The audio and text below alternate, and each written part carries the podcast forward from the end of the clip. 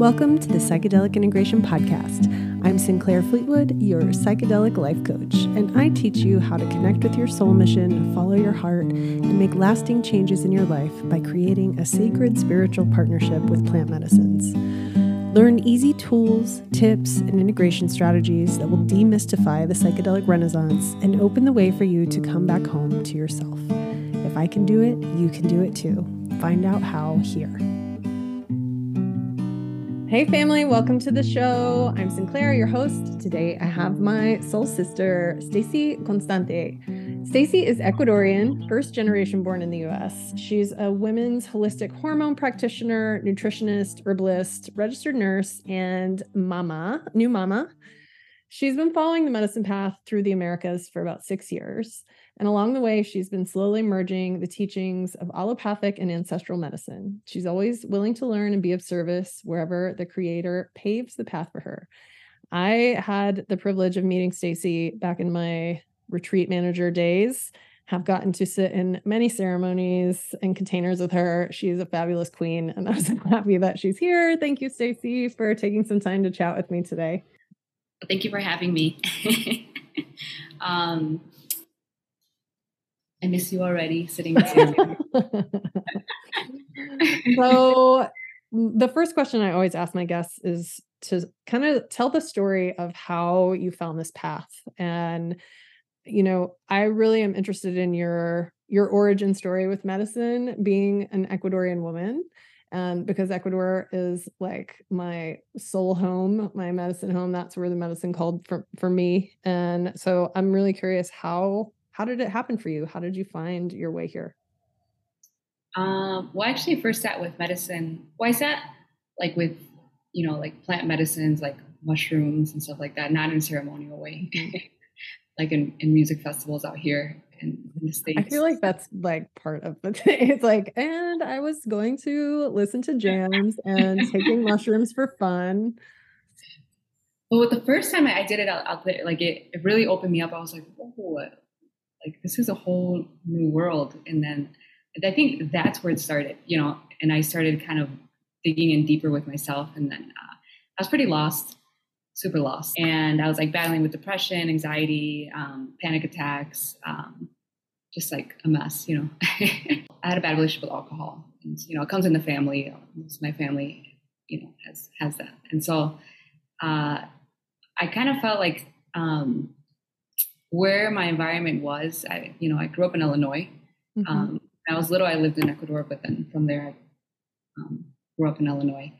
And uh, all you really have there is like bars and and partying, and so that's all my environment was. And like I grew up with my family just partying, and so alcohol was like if you didn't have alcohol, uh, it's like it's what a boring place. Is how I grew up. I had this feeling like uh, that I had to leave Mm-hmm. I just had something just pulled at me, like I had to leave. I started working with like meditation and stuff like that, and and I when I started working with that, I kind of had like this like pull, like if I don't leave, I'm I'm not going to heal. Mm-hmm. And so, um, well, I, I, was in nursing school. I graduated nursing school, and I just said, you know what, I'm going to get my license in, in nursing in Colorado, and then I have no choice. and so um, I did. I got in, and I worked out there and um, I went alone in like this little town in um, it's like actually by Crestone in the San Luis Valley. That's how I started, and it was there that I decided um, to. I um, well actually. I, I thought I can change there, but then I realized, you know, it's me because all the problems um, continued just in mm-hmm. Colorado. Then. And so I'm like, oh my God, it's it's not my environment, it's me. So I decided to go to a Zen retreat in Crestone, Colorado. And there I met this girl who was only there for a day. It was this, you know how like the universe just kind of everything connects. And um, it just happened to be that that week, this like Buddhist uh, retreat decided to back back out, and so it opened up because it's always booked the whole summer. Mm-hmm. And so I, I, went. And this girl also went. She was like a lawyer. Um, her name's Nicole. I used to talk to her to this day. She's so cool. She was teaching in China um, she was going to Rhea's ceremony mm-hmm. for peyote to sit in pey- uh, with peyote. Um, mm-hmm. And so she told me like we were talking about plant medicines, and I, I told her, yeah, I kind of like feel drawn to that. Um, And she's like, well, come out with me. I just don't have a car. I'm selling it tomorrow. Mm. Oh, wow. I have a car. So let's go. So we went down there to Boulder. It was four hours away. And that's where I met Rhea. It was her first time leading her ceremony with all women. She had, you know, had gone on her own at that point, first time. So it was just mm-hmm. kind of like this cool beginning for all of us. And then um, that's where I, like, my heart opened so much with peyote. And it was a beautiful ceremony. It was like a half moon all night. And uh, and there in the ceremony, it said, like, I need to sit with ayahuasca. Mm-hmm. And I didn't really know what that meant, you know, because you don't know at the time. And I was like, what? And I just felt like something is calling me to go to Ecuador, to like where it's like my ancestral lands. And I just thought maybe just meant to get away from everything. I'm like, well, you know what? I'm going to go backpack, get away from everyone, start new.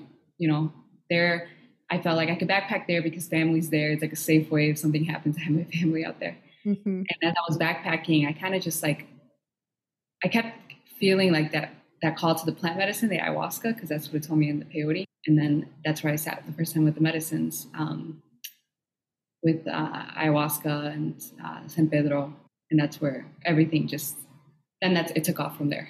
Mm-hmm. So you had it's funny your story is really similar to mine, um, like having a really dysfunctional relationship with alcohol, finding a calling to plant medicine, and then we went to the same place um, which I don't recommend that you go. Just saying. so you had this this big experience in a retreat. What happened then? What happened next? How did your life change when you when you came back to Colorado? Well, within that time between me going backpacking and um, and the ceremony in peyote in Colorado, I had left Colorado and went became a travel nurse. Mm-hmm. Um, so I was out in California at that point. So I did a seven day retreat and I came back to California. I was in the ER and it was like so intense coming back to to the ER, you know. And I remember my first coming back from that, my first patient was like a, a one year old that we had to resuscitate. Mm-hmm. And before then, I was pretty numb. You know, mm-hmm. I could say that. I remember that's why I was so good in the ER because I was pretty just do do do do. And um, and I remember I, it wasn't my it wasn't my patient. I was helping though they called the SWAT team. So like I'm pretty much the helper that just jumps in and all, all the chaos. And so um, I had jumped in there and usually I would just like focus on what I had to do and I couldn't. I just saw the mom and she was like, you know, like crying and and this baby's like, you know, I don't have to go in detail, but I was just trying to clean up all the, the mess so the mom didn't have that being the last image because I knew there's no re- she's not coming back. This baby's not coming mm-hmm. back. As to before, even though I would know that, I would still try to follow my protocols. And so it was like a big eye opener to me, like, whoa, where's this coming from? Like, and I, I like felt the mom so intensely, you know, as to before I wouldn't really even, I wouldn't really see too much of that, you know, mm-hmm. I was just so focused on our protocols. And so it was there. Then every day, I mean, I worked, I don't recommend you do this ever.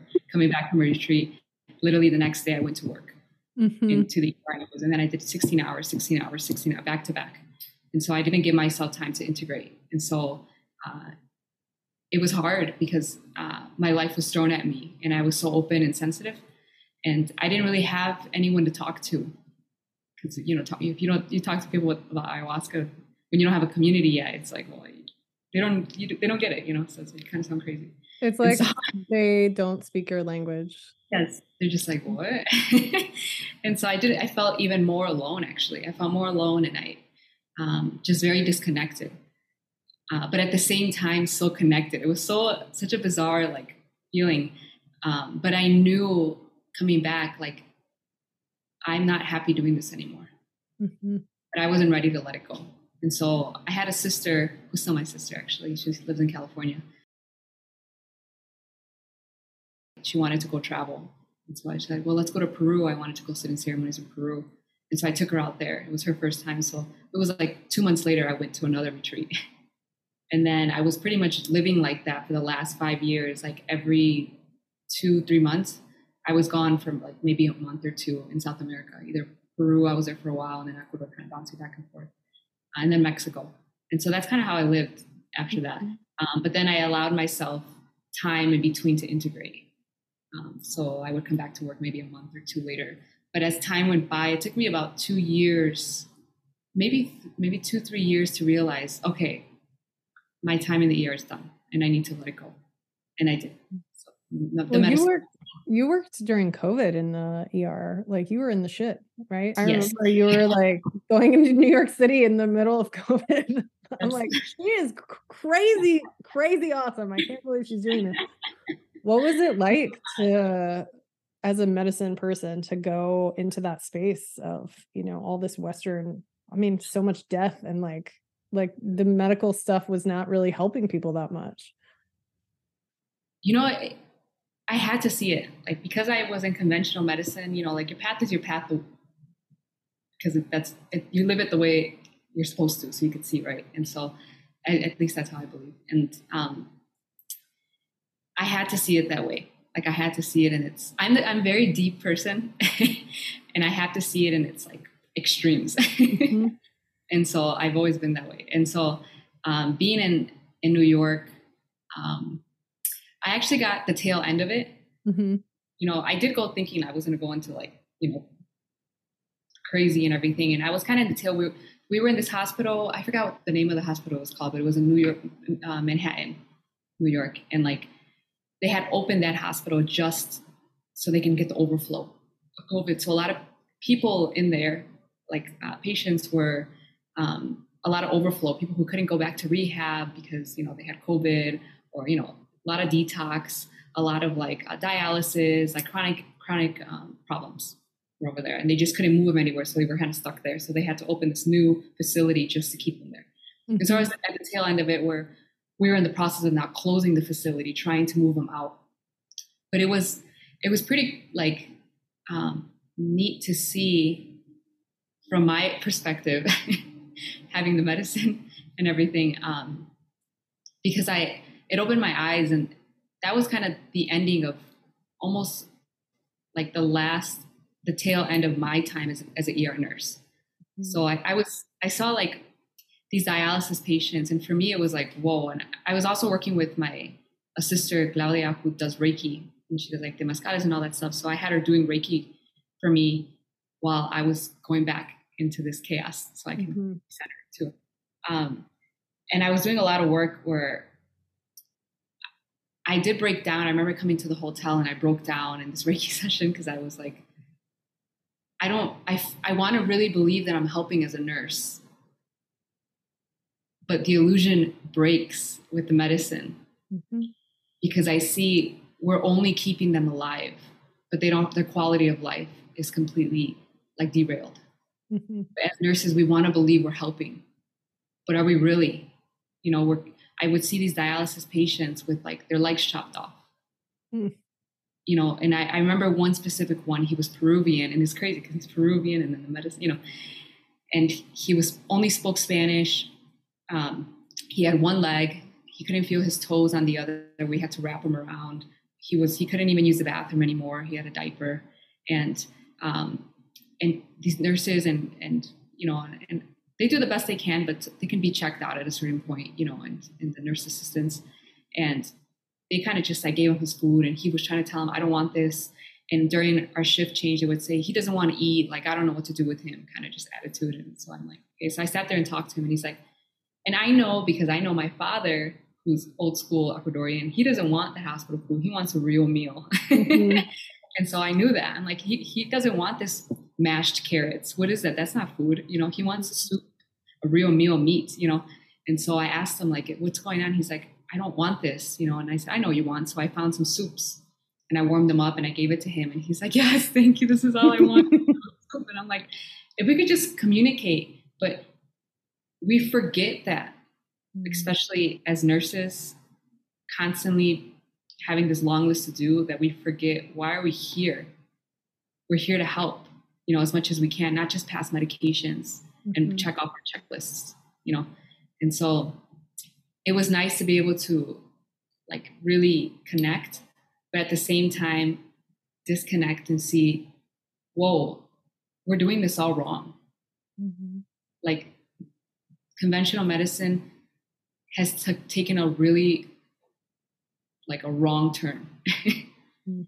and, and like i said we're not we're no longer truly there for people we're just helping them live longer mm-hmm.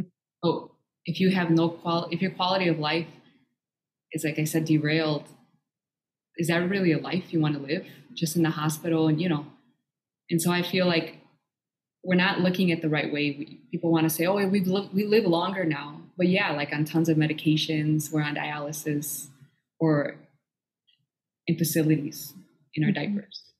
Mm. It's really what it is, right? And so, mm-hmm. yeah, we live longer like that, but that's not living. And so I just came to that realization like, damn, like we live in this illusion where in the conventional medicine, we truly believe we're helping. Mm-hmm. And I had to break that. Mm-hmm. And I really broke down in the hotel room and with the Reiki and everything. And it was, and she had like told me like, yeah, this is like your end. To put your like your in Spanish, she told me like, put your cap, your cape down in the mm-hmm. nursing. It's over. You saw it. Like now it's time to create what, what how you truly want to help. What happened after that? Like, how did you start to disconnect yourself from that job? Because it's really hard to leave something that you trained for, that you, you know, is paying you a good salary. And like, this happens to a lot of people. They take mm-hmm. medicine and they come into their career and they're like, nope, can't. So, how did that look for you? Like, the unraveling of that previous iteration of Stacey? It was hard. Yeah, it was very hard because I knew in my heart, like, damn, this is not what I want to do. I like this doesn't make any sense anymore. Like, I also worked in non in for-profit hospitals because I worked in many hospitals as a travel nurse, trying to find the right hospital, only to see like, wow, they're all the same, mm-hmm. you know.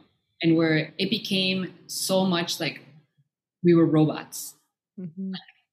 Especially for the for-profit. I'm sure even the nonprofits are like this at this point, where it was like we were competing because I worked with the HCA hospital. They were competing with other HCA hospitals so they were looking at numbers. So at this point, it was like, make sure you collect all these urines within 15 minutes that they come in. Make sure you collect the blood work within 20, 20 minutes. It's everything's like a time. And so I'm like, whoa, we're in the ER. It's about, it's all about like what's priority. It's not a time. I, I didn't collect this guy's urine because I was resuscitating this other guy. mm-hmm. They don't care about that. They're mm-hmm. just like, well, we need our numbers. And they pretty much told us like we're dispensable, you know, and mm-hmm. so I just figured like this is so messed up, you know, we're and so I little every time I would come back, you know, my eyes would open more and my eyes would open more and I would see more clearly. And I'm like, damn. And then there was a certain point where I thought, well, maybe I could change it. maybe I could change the system. You know, at least the patients that get me, like I'm, I'm, I'm, I'm truly there to help them and I can help them in whatever way. And I would tell them like, if you really don't want to take it, don't take it. You know, don't take the medicine. Mm-hmm. If you really want it. You know, I and like, but then I I did it that for a year and I realized I'm fighting this big system. Mm-hmm. And it's just me. I'm not gonna win in the system. And so yeah, it was I had I had gone to Peru after that. It was like right at the beginning of COVID because that's where everything just kind of started crumbling for everybody, right? yeah. It shook up a lot. And so I had gone to Peru. I sat with the sister of mine, Fernanda. It showed me so much. And she, I went there so I can sit with the medicine and see, okay, I want to leave, but I can't because I put in all the schoolwork. Mm-hmm. I spent four years. I got my bachelor's degree in nursing. Like I even taught like resuscitation. I taught advanced cardiac life support, pediatric. I was like, you know, and, and it was an ego thing because it was like I made it almost to the top of nursing ER. You go either ER or ICU, right? and um, and it was just an ego thing. Like, well, if I leave that, then what am I? Yeah. Right. And so I thought, oh my God, I'm making so much money as a travel nurse. I was making a lot of money. and then where do I go now? Right? Do I start over? Then, um, so I went to Peru and I sat with San Pedro um, first, and I had a really like unraveling process it was funny because before then I had still applied to different like um, ERs because I couldn't let it go, but I still, you know, you're still kind of like trying to let it go, but here I am still applying. And um, also applied to addiction facilities and detox facilities. Um, mm-hmm. to, I felt like, well, maybe I can transition out of ER into detox. Maybe it's different. Mm-hmm. Maybe it's just ER, right? Because it was like my mind telling me that. And so I went there, and in the middle of the San Pedro ceremony, I started getting calls for interviews. of course. And, and, Fernanda, she was lead, guiding the ceremony, and I told her, and she's like, "Answer the call. You got to answer the call because you got to see it. Mm-hmm. You got to because this is what you're here for. What do you want?" I'm like, all right. I answered the call and I was so honest, which is like, which you're not supposed to be in an interview for that type of, you know, that type of interviews in conventional medicine. And I was just so honest that I immediately, I got the emails, they denied me. and then I just started laughing before I would have, it would be so hard on me because I would be like, oh my God, they don't want me, but I have all these credentials, you know, I have all this, you know, this experience. But I just thought it was so funny. I'm like, oh my God, I don't want this anymore. Why am I holding on to this? Mm-hmm. Like this is my ego. And and after that ceremony, I submitted my two weeks mm-hmm. Into the ER and I just did it. And then when I submitted the two weeks, I went to an ayahuasca ceremony for my another brother, and he's in Pisac. His, his name is Mike. Um, he has a um, a retreat up there. It's called Anahata. Oh, um, nice. Ayahuasca. And so I went. Chakra. Yeah, and so, and so, I went there and um, sat with the medicine there, and uh, and after I, I did bufo and then ayahuasca, and it really it opened me up and it showed me again. Um, and then I got an interview for for the um, for an addiction facility here in Colorado, and I was honest because you're so open, you know, mm-hmm. and I was honest how I should be, you know, mm-hmm. and and I got it right there in the spot, and so that shifted me out of the ER, um, and then from there it was the same thing. It's still conventional medicine. Mm-hmm. I got to mm-hmm. see it. Then I went to ketamine clinic, same thing. Mm-hmm. it's still conventional, and then um, again, I, in between that, I went to more ceremonies, and I just uh, I went to herbalism school and um, and then nutrition. Um, and I just kind of slowly made my way out mm-hmm. with like a gradual, like, okay, okay, I get it. I got the message. You're like, I really need to be sure though. Like, yes. let me try addiction. Nope. Yes. Let me try ketamine. Ketamine's medicine. No, it's not. Yes. it's still chemicals. I feel like I want ketamine to be part of the, the medicine crew, and it's like, hey, I'm legal, come on in. And, uh-huh. and, like, I've worked with so many people who were like tried ketamine, and they're like, no, I need something else. What else? What else is there? I'm like, plants. Yes. So tell me about the new beginning, the bloom of Stacey, the herbalist witch. Um, it was actually with, with um with the birth of my daughter. Yeah. She's yeah. very cute. This Stacey is one of the only people that I know who I sat in a ceremony with her in an ayahuasca ceremony while she was pregnant.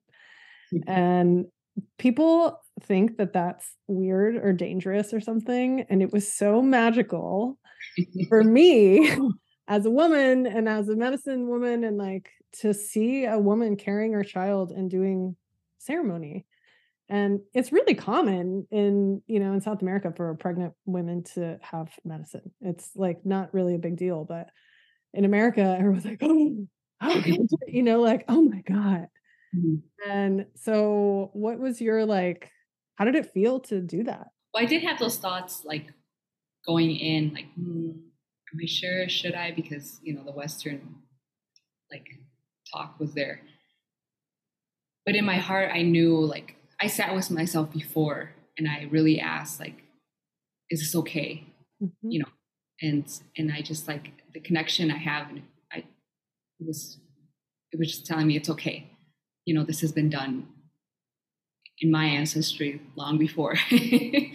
and so it's just me continuing that now, right? Mm-hmm. And so bringing that medicine to my baby is from the beginning, from the womb. Mm-hmm. It's, it's, well, medicine, right, to her. And so um, I actually sat with her, with my with my daughter in the peyote ceremony first when she was six weeks, mm-hmm. and then um, and with Rhea. nice. Um, and I, she asked me to be the water woman. Mm. Such a beautiful like connection, you know, doing the water prayer and everything. Um, and then when I went out down to Ecuador, I wasn't nervous. Like I didn't the honestly the only thing I was nervous about was the food, like because you have to like um, eat and drink water, you know, for the baby. The mm-hmm. baby's constantly eating from you, and so I just wanted to make sure that she's getting still the proper nutrients. That's the only concern I had. I didn't have any concern that the medicine was going to damage. You know, I know the I know the medicine is like is pure and it's like it's a spirit It's going to work with her and with me Mhm. For me that wasn't my concern but it was it was so beautiful to sit with the medicine and have this connection because it was so different than than any ceremony i've had it's like so pure like like so innocent it's and it sh- i just felt like ayahuasca just like held me in this like like i was in a womb with my baby Aw, and it was that's like so beautiful.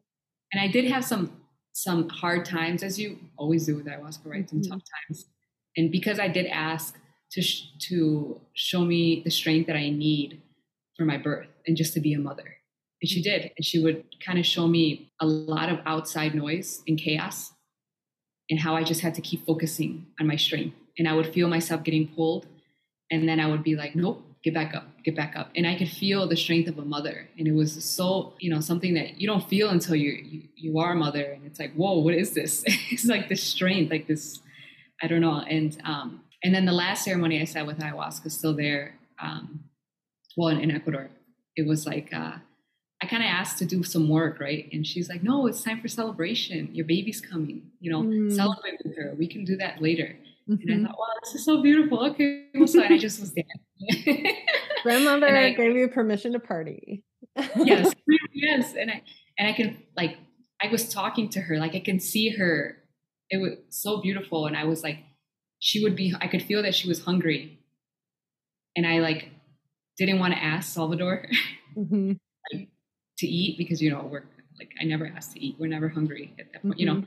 And I, but I felt her like I'm hungry, and she was. Like I started getting like cramps in my stomach, and then I was like, okay, this is my baby. I'm gonna ask. Mhm. And I, he just happened to pass by. I walked outside, and I'm like, I think my baby's hungry. He's like, oh yeah, what do, we, what do you need? Let's get a bowl of food. And he got me like a big bowl of food. I'm like, well, I don't need that much, just a banana. I'm like, this all up at this point. But um, yeah, and it, was just it was beautiful. And then I I did it again when Paulina came out to the states, Mhm. um, and we sat with the medicine. And it was beautiful because then Claudio was there, the father of. Of the baby. That was so beautiful. I just felt like it's just, a different feeling, just of like bliss. You're just kind of there and just bliss, and it was beautiful. you um if I remember correctly, you had a you had to do some clearing work to get pregnant, is right? Like didn't you have yeah. a with combo? Is that right? Mhm. Can you tell me tell me the story of your of your womb clearing? Because it's Well- really it's a magical story. So I will always have right because it's a chronic. I I have endometriosis, and Mhm. so um, it runs in the family. It's either endometriosis or uterine cancer. Mhm. So um, when I was 25, so I'm about to be 31. I was 25 or 24. I um, I had like this big like um, massive what is it like endometrial mass on my left ovary, and so I had to get surgery for it because they said it was I was going to get torsion, meaning like my ovary was going to twist on itself because it was so heavy. And so I I did that, and while they were in there, they found the endometriosis, and it was very severe. They said so. I was like stage four or five, and uh, and I was only 24. So she pretty much told me like, if you want to get pregnant, I would just do it now because like each year that passes, you you won't be able to. And for me, that was devastating because I'm like, I don't want a baby at 24. I'm not ready for that, but I do want a baby eventually, you know. And so I, I felt like, okay, well, time to go back to the medicine. I was already working with the medicine, and so I started. So it was five years actually worth of me clearing. Mhm. So that was like part of my journey, right? And so I would a lot of times I would go to back to Peru or Ecuador and um, and, and work with my womb. And I would I had a one very intense ceremony with San Pedro or Wachuma uh, with Fernanda, the same one in Peru, and um, I was in the bathroom purging, and I had this like vision of uh, all my my lineage of women handing me their uterus, and every time they would hand me their uterus, I would purge, and so I was Wow. cleaning a lot of that part, and so and then um, then I had another one where I was um, in when we went to Germany Mhm. uh, time and uh, with ayahuasca, they she said I had to really do a lot of deep work to clean my uterus because um, my daughter was coming. Mm. This was three years ago, and I was like, "What? I didn't even have. I wasn't with my partner at the time. I was like, she's coming." And I'm like, I'm not ready to do the work. It was very intense. And she just like came up in my face, my daughter, who's I have her now, on the same one. And she said, Mom, I'm coming. You do the work. and I just went in and did the work, and it was pretty intense. And I purged a lot. Um, and then I went. Then it was in August of last year. Um, I went up two years ago. I'm sorry. I went to to Lima to Ecuador. I really came down to like really like close the cycle with my uterus. That was like my my thing, like to close it and really do whatever I need to like purge everything out. I talked to Paulina, um, and she had done some like crystal work during the ayahuasca ceremony in the fire, and then that night my my my flow came. Mm-hmm. And um, I was like, "Whoa, this is intense!" And then I did. Uh, actually, I did kambo that, that, time before, just the first session, mm-hmm. and then I went to the ayahuasca ceremony, and then I did kambo again, and then um, that's the one that was really intense. Uh, I've done kambo before, but this one was like very, very intense. I I had walked to the bathroom with Ryan, and I just like felt almost fell to the floor. I'm like, oh, I'm going down. I'm going down. I went on my knees, and I could just feel like I had to purge. I was purging off of both ends. Lovely, double platinum. Yes, double platinum. It's a thing. and I I felt like I had no more energy. And I'm like sitting on the toilet, the, the, the outside toilet, and I thought, oh my God, I can't die like this. So I like crawled my way out of that the outside bathroom, just sat on the floor. I just needed the earth and I laid, I just like kind of slithered on on my side and lay there and I can feel like all these like like stabbing in my uterus, like a bunch of just stabbing and so much pain. And I like was just like digging my nails on the ground. And but I knew like I can I saw I saw my ancestors I can hear them and they're like telling me like you know you're strong. This we need to do this. We're clearing your uterus. Like but you strong you're strong. Just hold on you know? And and then um, Salvador came my sister came and she just like yeah her name's Jackie she just held my hand and and um, I cried and it was just so much purging that was happening uh, Salvador did some things on my feet to clear and then um, it, it felt like it lasted like I don't even know eternity, but it was like maybe 30 minutes.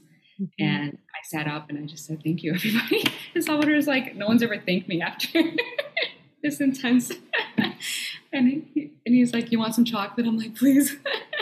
And after that, I did the next. We went to ayahuasca. It was beautiful. And then I did my third kambo to close it, and that one was fine. Um, mm-hmm. I, I, didn't purge or anything, and I went home, I had sex one day, and then I got pregnant. wow. That's amazing. I love that story. It's so powerful. It's like um well, it's like a real account of what it looks like to heal big stuff, you know. Mm-hmm. I think people think like, well, I'm going to go to one retreat or one ceremony and like I'm all yeah. fixed. And it doesn't look like that. It looks like a lot of time yeah. doing maybe sitting with a lot of medicine and whatever you were doing in between too, you know? Um, mm-hmm. So let's shift gears and talk a little bit about integration. So a lot of people I have on this show have a strong relationship with medicine. It's a tool, a teacher, but something a strong regular presence in our lives. And I like to ask people who do work with medicine a lot, like what does your integration look like? So I feel like it shifts a lot, mm-hmm. but mostly along the years, it really shifted so I can find what really works for me now and mm-hmm. stuff. So for me, I, am able to come back now after. I mean, that's my life, right? Like I, I'm especially being in ceremony. I was in ceremony all the time. I was able to come back and it's like if nothing because that's just that. It's, that's my way of life now.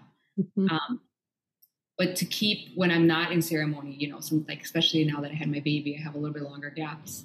Um, I do do a lot of like rituals. I saw every new moon and every full moon, and um, also do that to connect with my flow um, as as a woman who have who flows. But um, so for like the new moon, I plant seeds um, out um, in on Mother Earth, uh, and just like ask for like the or pray on my intention for the next cycle.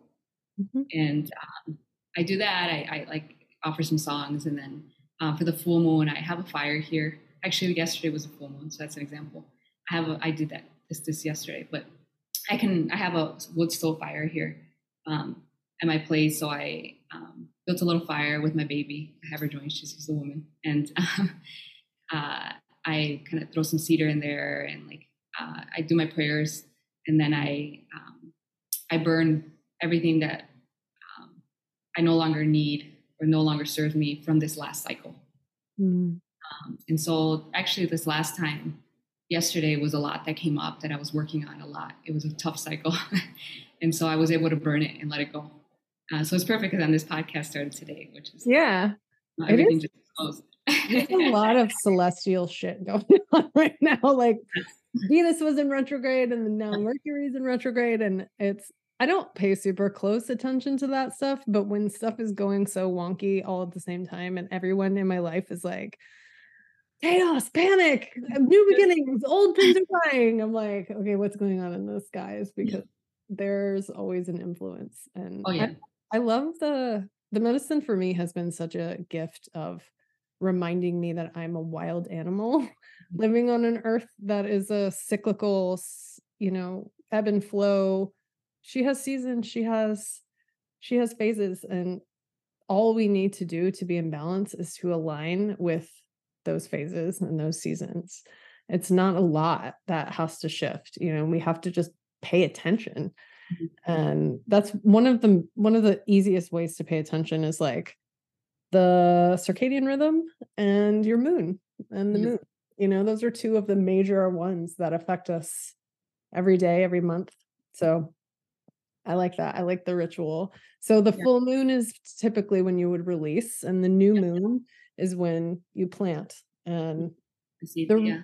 the reason for that is like so the new moon, there's it's dark, right? So it's the same as when the seeds go into the ground. The seeds are in the earth and they need that darkness to grow. Mm-hmm. They need to be sitting in silence and and inside the dirt waiting. And then the full moon is the release because the light is shining and everything is illuminated, right? It's like there's no more hiding. Whatever is coming, here it is. And you need to let let it out. Um, and I didn't know any of that before I started working with medicine. Like I didn't know. I know we have a moon. I know it has something to do with the oceans, but I wasn't aware of how much those cycles affect me personally and every individual and you know the importance of putting your feet on the earth and touching the ground the soil the grass the trees like these plants are we are meant to be connected to the actual earth not the concrete or the you know the man-made stuff like a lot of I spent a lot of my life like not going outside sometimes, you know, like I would go outside in the afternoons occasionally, but now I go in the morning every day at sunrise for a walk because I'm like, I need that UVA light on my body. um, so it's beautiful to hear like that's part of your of your practice. And for for like being like a woman who has like their cycles, like yesterday was like the end of my of my of my flow. And so then I also um uh, offered my blood to this beautiful tree that, I could see here. And mm-hmm. so I went there with the baby and offered and said, thank you for the cycle as I close it, you know, and, and for me, that has helped me so much working with my cycle. Again, going back to like the endometriosis, mm-hmm. that has like helped heal a lot as I have this connection now with my cycle and with the moons and stuff. And so, yeah, that's kind of how I, a lot of my work goes there. So tell me about what you are doing now as in your new in your new role because you do a lot of women's health stuff, right? Yeah, mm-hmm. yeah. I I focus more on women. I t- tend to yeah get more women, um, but so I work with women and their and like their hormones, mm-hmm. um, but also uh, and just in general with nutrition. Um, but you can't really separate them. no. So um, women nowadays, like in the modern world, we're so disconnected to our cycle, to our womb, because we are um, we had forgotten that we're cyclical beings. Mm-hmm. We live, we try to live this linear lifestyle. We try to live the man's lifestyle, mm-hmm. really what it is, right? And so, and we, and I know many women probably get triggered by this, but um, like a, a man or male or whatever, you know, can can have a biological male can live, go to work, get up, and they can live this way because that they're biologically mostly linear. Mm-hmm. As women, we're not. That's how we have our cycles. And so we have these highs and these lows, you know, depending on where we are in our cycle. And um, when we're not connected to ourselves, we're like, what's wrong with us? Mm-hmm. Why do we feel this way? Or people look at us like crazy or they're PMSing or whatever you want to call it. Um, and we're also told that with our periods, like, oh, that's normal if you're cramping or if you're hurting, just take some some uh, ibuprofen or here's some birth control, which actually makes everything completely worse, and um, and go on with your life and keep working. Or we look at our period as a burden, like, oh my god, my period is here. I wanted to go to this party, instead of being like, oh, my period is here. This is my time to go inward, mm-hmm. to sit with myself for three to seven days, depending on how long the cycle is for me. And this is our this is our new moon you know, we were talking about the new moon up in the sky. We go through our new moon in our halves in our full moon. And so this is our time to sit, reflect on our previous cycle because our, our period tells us how we had taken care of ourselves this whole month prior to. So it is the fifth vital sign. And so we have forgotten that as women because we don't talk about it anymore. You know, yeah. we, we disregard it. And so a lot of women nowadays have many, many problems with their cycles which actually eventually mess with their hormones. And I'm talking about like insulin, their um, their thyroid, uh, their cortisol levels. They're not sleeping right. You know, especially mothers. You know, because I, I, can relate with that. And, and I will also say, especially women in their mid to late 40s, uh, yes. going through perimenopause, it's like the same. yep. It's like the new, like you puberty all over again. Yep. Because you're entering the wise woman. and so and and we don't talk about that. And we don't share that. There's no education. It's just like oh just don't talk to her. She's crazy. Or that that it's normal to be in so much pain or to be bleeding a ton. Like i didn't know any of that was was abnormal. I had horrible horrible periods most of my life until i started working with medicine and started investigating and coming into relationship with my blood and like seeing how my body instead of having an outside person tell me mm. how it is i started asking myself how it is and i'm like i actually know the answers to this and i have to be patient and let those answers come instead of what's the matter with me? You know like uh, trying to get everyone else to tell me. So i love these holistic approaches because it's scary if you start looking at google or whatever. You're like is it my thyroid? Is it my you know am i insulin resistant? And am i leptin resistant do I, you know, is there something wrong with my uterus? Do I have ovarian cancer? Like all of these different things when maybe the answer is slowing down. Yep. And listening and becoming intuitive and trusting yourself. Because a lot of women do not, I mean, I am in this boat now. I don't trust the medical system at all. Mm-hmm. And I have really been sitting with that recently because it is at a point of where I'm like, I don't want to engage with this. I want there to be an herbal solution, another solution. And it can be scary because you're like, well, maybe I should be getting checked out, but I have been so damaged by these systems and IUDs and birth control and procedures. And like, it's what is your advice to someone who feels that confusion and overwhelm of like, what do I do with my body? I don't know how to take care of it. I think like you said, slow down. and it's it's hard for women like to say slow down, especially like mothers that are in like mm-hmm. this modern society. And like, you're working, you're also mothering, you're working, you're taking care of the house. It's like yeah, everything. It's it's a lot. And I, I understand that. And but sleep. Sleep, oh my god, that's number one. Go to sleep on time. Mm-hmm. Like our our sleep cycles are the most important, especially as women, from 10 p.m. to 2 a.m. I don't care if you sleep at 1 a.m. and you're like, well, I slept in till like till noon or one. I got enough hours. No, you didn't because your your sleep your when you go into deep sleep it's between 10 and 2, so you missed that. Mm-hmm. So then your cortisol is going to rise, and when your cortisol rises, then all your other hormones will go out of whack because your cortisol steals all your hormones. Mm-hmm. And so now you're frustrated because your progesterone is low, and now you you're you know so then it's it's no longer you can't really help that anymore in your head. So we have to regulate, and the best thing you could do is sleep. Go mm-hmm. outside in the morning, get some sunshine. That'll regulate your cortisol if you have trouble with that. Um, sit with yourself, meditate. And many people are like, well, I'm not a meditating person. Well, you need to start to be. okay. I'm sorry, but it's true. I say this all the time. And also, Stacey is now telling you you have to meditate. Yeah, I don't. I you know, there's there's various versions of meditation. I'm not saying sit there in silence, but you can do like guided meditation or like listen to certain frequencies, anything like that that allows you to sit with yourself, mm-hmm. just to give you space away from the chaos. We we live in a lot of noise, mm-hmm. noise, and that's all that noise interferes with us listening to ourselves. Mm-hmm. So as we allow that space, we can start to be like, oh, my body's starting to say this. Oh, okay, and you can start slowly giving space to hear yourself. And it's hard. It can be hard to do that, but little by little, you start adjusting to it. Um, mm-hmm. eating whole food diets that's huge. That's huge. You know, we, we live in a in a, in a society that's everything is conventional. It's everything's convenient. You know, uh, everything is in a in a box, and um, and as much as we can get our whole foods, and I mean like prepare yourself is the best medicine we can give to our body because we need that fuel. We live in a society where we're overfed but undernourished. Mm, yeah, absolutely. And so we're starving at a cellular level, but we're all overweight. Mm-hmm.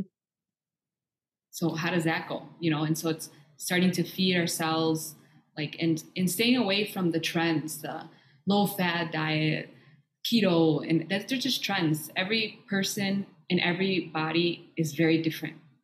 We all have personalized ways to feed ourselves in our lifestyle. Some require more meat, some require less, more veggies, less. It's everybody's different, and um, try to stay away from all the fad, the supplement fads, and the or even the herbal fads. You know, like there's certain supplements and herbs that are perfect for you, but there's a lot out there that are just marketing. Mm-hmm.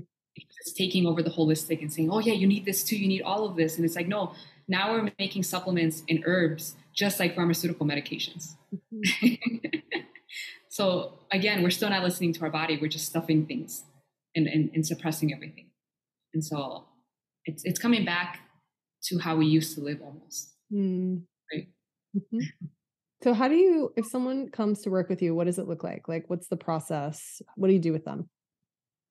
So I do like the initial consultation. I have them fill out a, a, like some screening forms just so I get a feel of them. It's like maybe nine pages almost, mm-hmm. and it tells me all their because I, I do merge like the nursing part too. When I look at their vital signs, I look at everything, all their labs. I want mm-hmm. their labs within their, their year, their this year. Um, and then um, do you do you order labs if they don't have them? I don't order them, but I can I can uh, recommend certain labs that they can. Yeah, cool. Yeah, yeah. Um, and I I sit with them the first, and I just get to know them. So usually they're like maybe seventy five to ninety minutes the initial consultation, mm-hmm. uh, and I just get to know them. I want to know how they like what they eat, so I asked like for a three day food diary just to get a feel of what they eat. No mm-hmm. judgment. Just I want to know what, what they're eating. Um, I want to know what their stress is like, how they manage their stress. Do they manage their stress? Um, what's a relax, relaxation technique? Some people relax by watching TV. well, no. and like, um, and then what their sleep is like. And I want to know their periods, their mm-hmm. flow, what it's like. Do they have pain? Are they clotting? Things like that. If it's a woman. Mm-hmm. Um, so I look at everything from head to toe. Do they do they sit with plant medicines? How are their experiences like? Mm-hmm. How, how are they working with that? Um, and so then um, I sit with them. I talk to them. I, I kind of look through their their what they had given me and just get a little bit more. You know, mm-hmm. just looking at them. Um, I could also see them through you know through the as much as I can from virtual to see if I see any symptoms that can show me what they're telling me in a sense too. Um, and then we go over what I feel they can start with. So, like I said, everybody's personalized, but most people, we're going to start with their gut. Mm-hmm. That's where it all begins and stuff. So, and I'm not going to throw an entire like uh, list of things to do. It's going to overwhelm them. So maybe I start with two, three things. Mm-hmm. And but I ask them like we go with it together. I don't just tell them this is what you're going to do.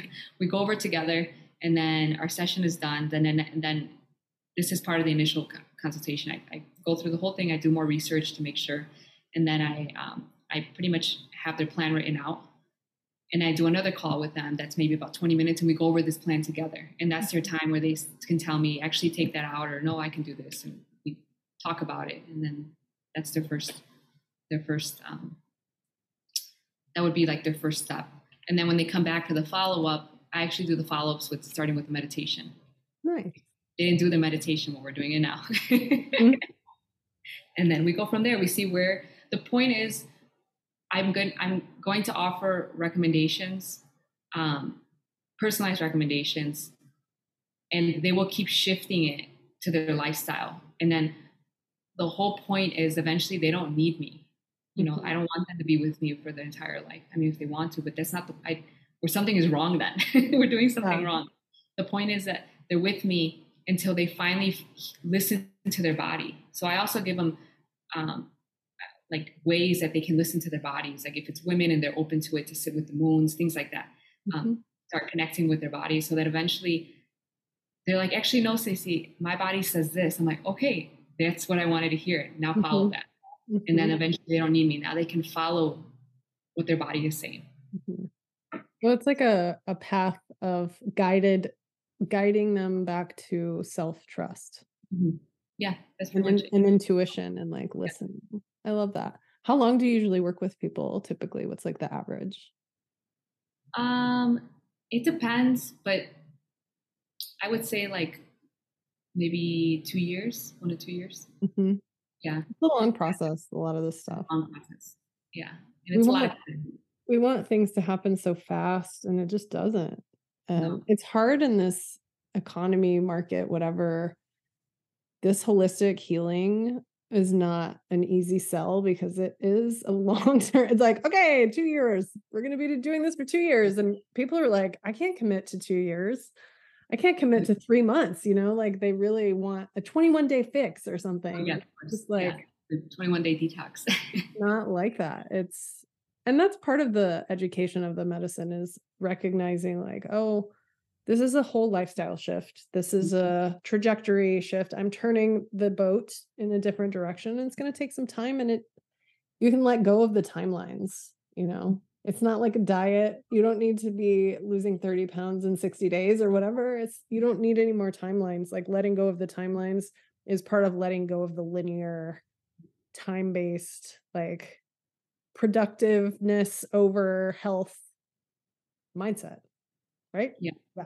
Yeah. And I, I feel like people they they don't they forget like how long they've been living this way so I always remind them, like, okay, so how long have you been living this way? Mm-hmm. 40 years? And you want it, you want your change to happen in two weeks? Mm-hmm. You've done 40 years of damage to your body and you're expecting your body to recover tomorrow. Mm-hmm. it's not going to happen. It's unrealistic. And that's why we turn to conventional medicine because it's like, oh, here's a pill, it's, your pain goes away. And it's like, but then that adds to more problems. Mm-hmm. You want later on. And so it's just like it's just like sweeping all of the dirt under the rug. Like at yeah. some point, the rug is going to be like floating on a trash pile of dirt. Uh, yeah, the body like keeps score. You know, you have to. There's some I don't know who said this, but like listen to your body when it whispers, so it doesn't have to scream. Yeah, I, I always really like that because I have definitely spent most of my life being screamed at and being like, I'm not going to listen. And now as I'm getting older, I'm like, I would really like to be a person who can be a whis like a body whisperer for myself. Yes. Where I'm just like, I you know, I hear you. We're in sync, we're in tune. And it takes a lot of intention and, and attention to just daily boring stuff, really. The work happens in the most mundane, you know, it's that choice between are you going to drive through somewhere or are you going to go home and cook yourself a nice meal? Exactly. and you think well this doesn't matter but it does. It mm-hmm. matters every time. It's like if you can every time you choose i'm going to cook for myself i can't i can barely eat out now like i hate eating out it's so disappointing and i'm like this is full of seed oils and trap i'm like i don't even enjoy this anymore and you took my money. Like what i know. i know. It's it's it's crazy and I, I think the hardest part for people is that they get caught in like this shame cycle. Yeah. So they're like okay they're doing so good and they're eating you know like it their mindset what happens is like their mindset needs to shift and so i help them through that shift in mindset because it's a lot that's going on here and in the heart mm-hmm. and like that's causing them to continue this these habits, right? And so it's like they get into this like, okay, I'm doing good, whatever that means. I'm eating all these things I'm supposed to eat, and then somehow something happens, they get stressed out, life happens, and then they they go for that donut or that cookie because that's usually how they would handle their stress. Mm-hmm. And then while they're eating that donut, they're like, I knew it, I can't do this anymore. I'm not gonna do this. There's no way. I, I already failed. I'm a failure. Mm-hmm. Like I'm this, I'm that, I'm this, and it's like all of a sudden it became about them just because they ate that one donut. Mm-hmm. And their whole they don't want to do this anymore. it's too hard for them, and it's like it's reminding them that this is going to happen. You're going to go for that donut because you're human. Mm-hmm. And it's okay in that moment. At that point, just enjoy it. and yeah. then you start again tomorrow. But and I think you have to go for the donut. Like it's part of the process to yeah. pick it back up and be like, oh, I'm actually aware of how this makes me feel. Yes. Now. Yes. You, know? you can't get the awareness unless you go back into the old coping mechanism and you're like, oh, this doesn't feel good at all and, that's exactly body's like remembering right like okay this is why i don't want to do this yes and that's exactly what i tell them i tell them this is part of the process mm-hmm. so as, i'm like when you have stepped back into the donut for example um, Maybe I say donuts because I like donuts. donuts. I always say donuts and Doritos. Yeah, I, I, used to be like Doritos were my thing, and now I cannot. There's no way I would eat Doritos, but no. it took me a lot of going back and being like, "But I love Doritos," and I'm like, "No, you don't. oh, they're gross. Don't eat this." But it was like years of like, okay, maybe I'll just have some Doritos. I know it's so weird how it all changes, but then I, I tell them like while you're there eating it, then observe yourself.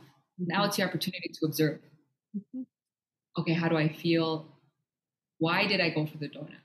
Was I truly hungry? Mm-hmm. Or was I stressed? So instead of next time, now, because now you're going to be more aware, mm-hmm. instead of going for that, maybe you can go for this. And then you shift little by little, you just keep shifting, like you said, instead, where am I going to drive to next? You know, yeah. it's those little shifts that's going to make your, your, your long term you know, lifestyle change. And then you're going to look back and, like you said, you're not going to want the donut. And not because you can't have it, because you're like, whoa, I, I don't even crave it. It doesn't even taste the same, you know?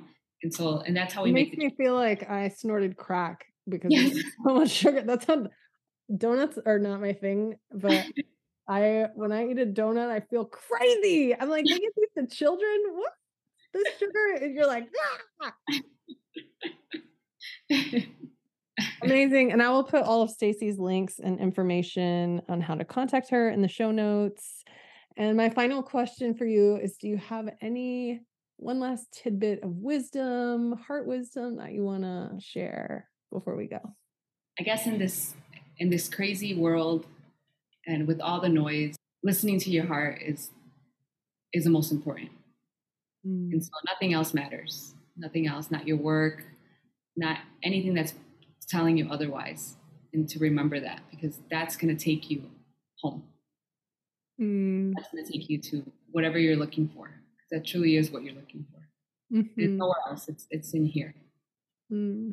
that's so beautiful thank you sister thank you so much for sharing your beautiful story and I love you. And I'm really grateful that we are sisters and friends and colleagues. And I'm sending you all the best for your upcoming retreats. And I'm actually having, an, an, I'm not, again, I'm not hosting, I'm helping it in um, November. That's what, that one's in Peru.